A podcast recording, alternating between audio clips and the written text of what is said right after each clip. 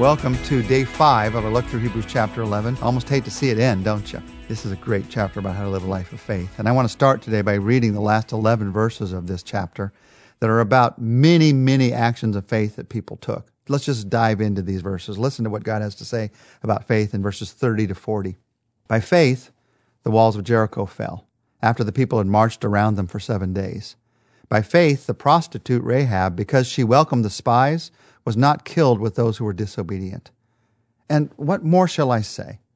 I do not have time to tell about Gideon, Barak, Samson, Jephthah, David, Samuel, and the prophets, who through faith conquered kingdoms, administered justice, and gained what was promised, who shut the mouths of lions, quenched the fury of the flames, and escaped the edge of the sword, whose weakness was turned to strength, and who became powerful in battle and routed foreign armies.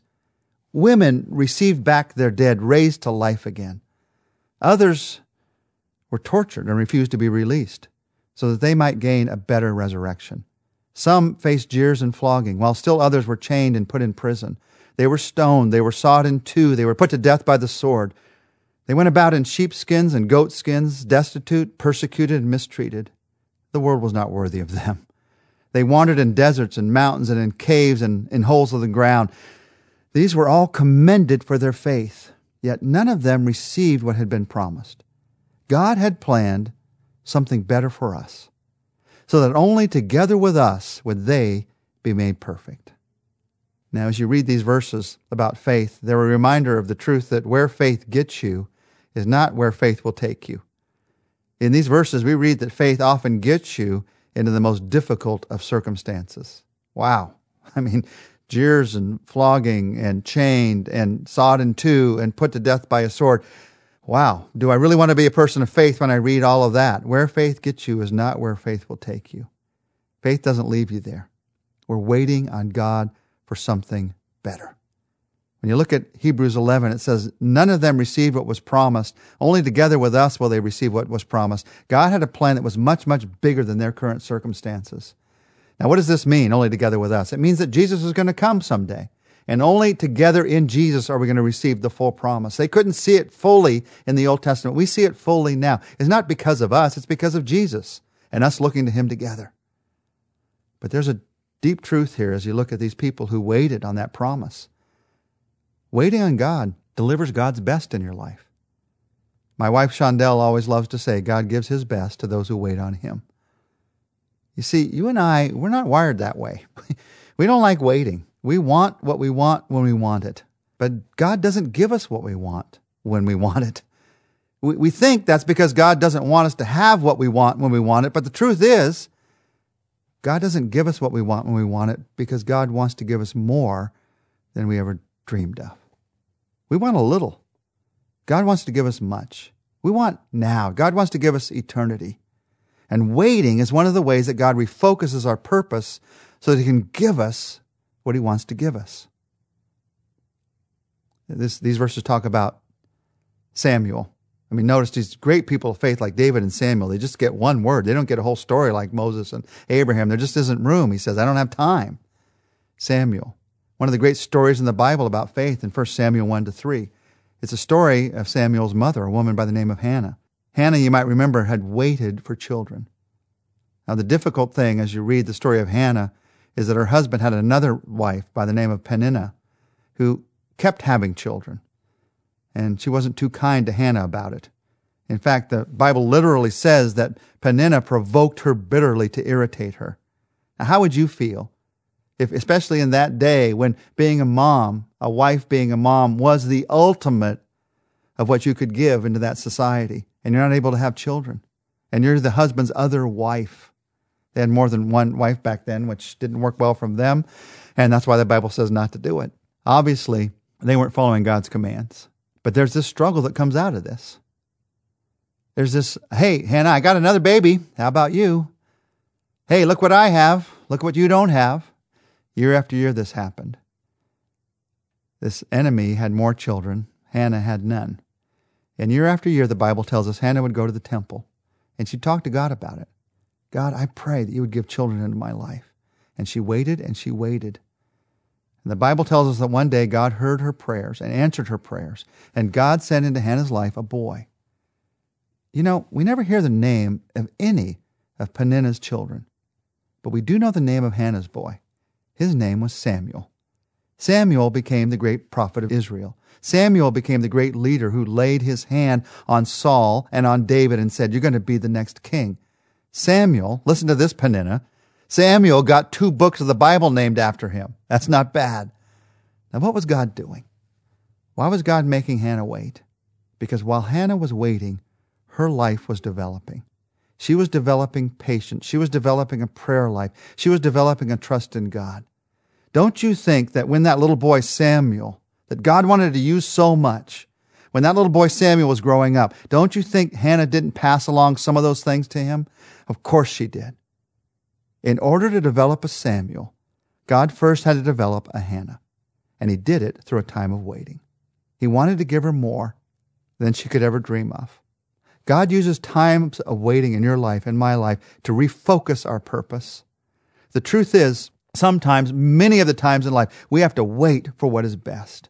Now, we love to say that to our kids. Sometimes you have to wait for what's best, but we hate to say it for ourselves.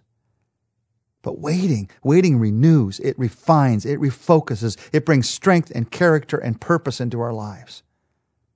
Now, you might be thinking, uh, I've spent a lot of time waiting. None of these great things have happened to me. I'm not seeing what you're talking about here, this strength, character, purpose. I'm just more and more angry.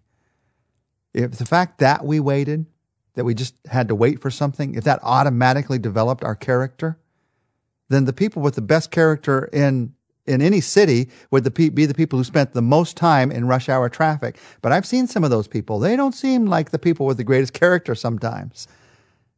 It's not just that we wait, it's how we wait. And Hannah teaches us wait with faith. You live with faith, you act with faith, but you also wait with faith. You see, Hebrews chapter 11, this chapter we've just looked at together, it gives us the definition of faith and it gives us the actions of faith. I memorized this chapter, Hebrews 11, a few years ago when I was feeling a lack of faith because I wanted to be encouraged in my faith.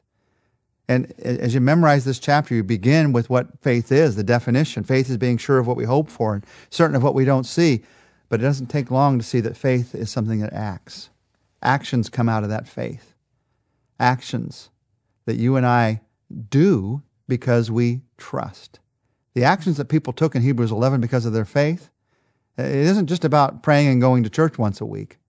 They affected every part of their lives. There are a multitude of directions that a step of faith might take you.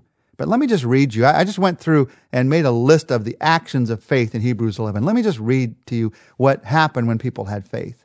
When people had faith, they understood, they offered, they decided. In Hebrews 11, they built, they went, they trusted, they blessed, they saw, they refused.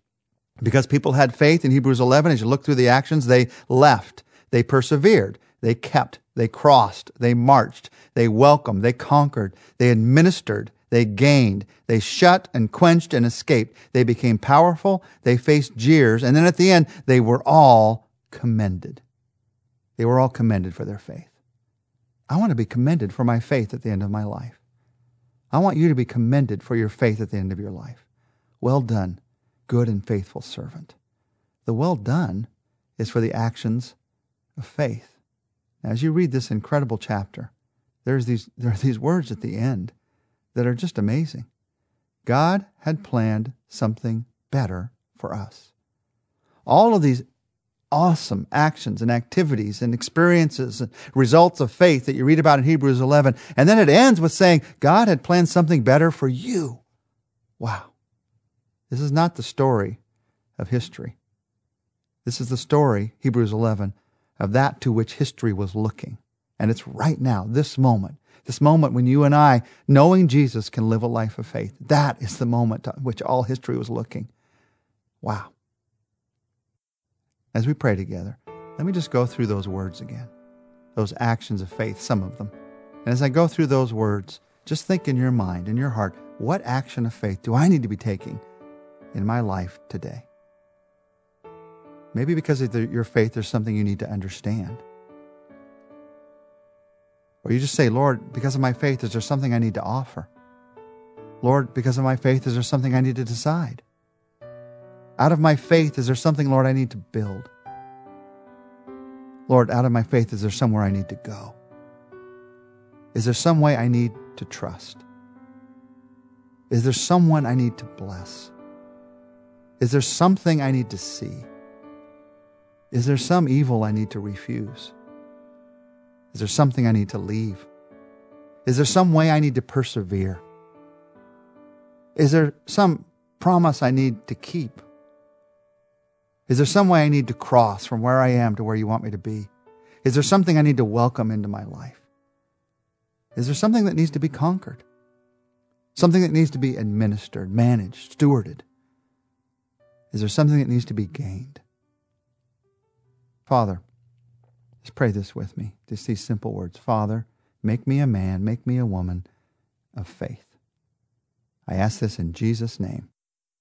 Amen. Well, next week we're in Hebrews chapter 12, which, believe it or not, even after this great chapter, Hebrews 12 is my favorite chapter in the book of Hebrews. I'll see you for next week.